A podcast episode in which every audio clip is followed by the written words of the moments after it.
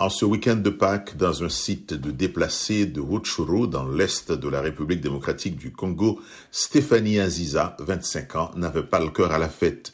Depuis les récents combats entre l'armée et les rebelles du M23 dans la province du Nord Kivu, elle est sans nouvelles d'un de ses trois enfants, perdus dans le chaos de la fuite. Fin mars, dans la région de Rutshuru, le mouvement du 23 mars, une ancienne rébellion Tutsi réapparue en fin d'année dernière, s'est emparé de plusieurs collines dont les habitants se sont enfuis vers l'Ouganda. Les combats violents ont duré deux jours, se sont arrêtés une semaine et ont repris. Depuis quelques jours, c'est de nouveau l'accalmie, mais la tension est palpable. Les militaires sont sur les dents. Ailleurs dans le territoire, les célébrations ont été réduites.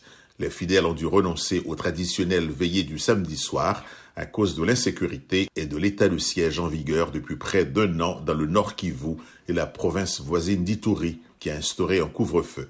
L'Est de la RDC est en proie depuis plus d'un quart de siècle aux violences de multiples groupes armés. La venue du pape François début juillet à Goma, le chef-lieu du Nord Kivu, est présentée par l'Église catholique comme un signe de réconfort et de paix.